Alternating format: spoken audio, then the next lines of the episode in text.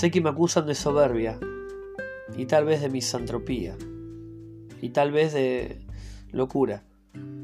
Tales acusaciones que yo castigaré a su debido tiempo son irrisorias.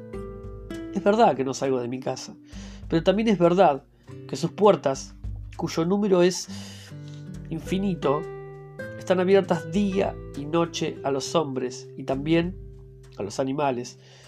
Que entre el que quiera, no hallará pompas mujeriles aquí ni el bizarro aparato de los palacios, pero sí la quietud y la soledad.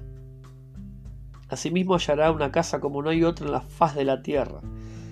Mienten los que declaran que en Egipto hay una parecida. Hasta mis detractores admiten que no hay un solo mueble en la casa. Otra especie ridícula es que yo, Asterión, soy un prisionero. Repetiré que no hay una cerradura. Añadiré que no hay una puerta cerrada.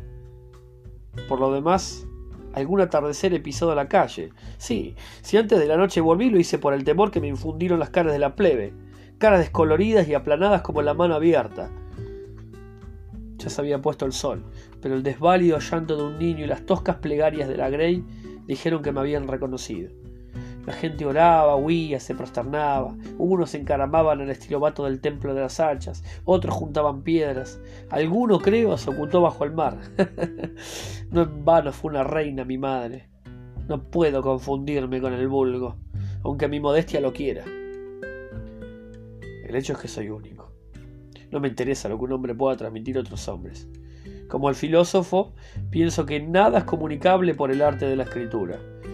Las enojosas y triviales minucias no tienen cabida en mi espíritu, que está capacitado para lo grande. Jamás he retenido la diferencia entre una letra y otra.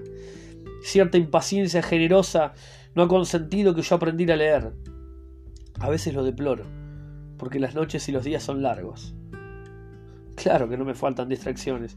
Semejante al carnero que va a embestir, corro por las galerías de piedra hasta rodar al suelo, mareado. Me agazapo a la sombra de un aljibe o a la vuelta de un corredor y juego que me buscan.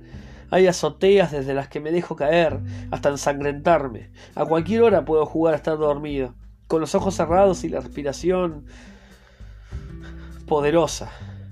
A veces me duermo realmente. A veces ha cambiado el color del día cuando he abierto los ojos. Pero de tantos juegos, el que prefiero es el de otro Asterión. Finjo que viene a visitarme y que yo le muestro la casa. Con grandes reverencias le digo, ahora volvemos a la encrucijada anterior. O ahora desembocamos en otro patio. O bien decía yo que te gustaría la canaleta. O ahora verás una cisterna que se llenó de arena. O ya verás cómo el sótano se bifurca. A veces me equivoco y nos reímos buenamente los dos.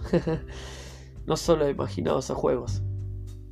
También he meditado sobre la casa todas las partes de la casa hasta muchas veces. ¿eh? Cualquier lugar es otro lugar. No hay un aljibe, un patio, una abrevadera, un pesebre. Son 14, son infinitos. Los pesebres, abrevaderos, patios, aljibe.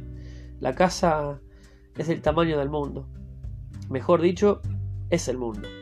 Sin embargo, a fuerza de fatigar patios con un aljibe y polvorientas galerías de piedra gris, he alcanzado la calle y he visto el templo de las hachas y el mar.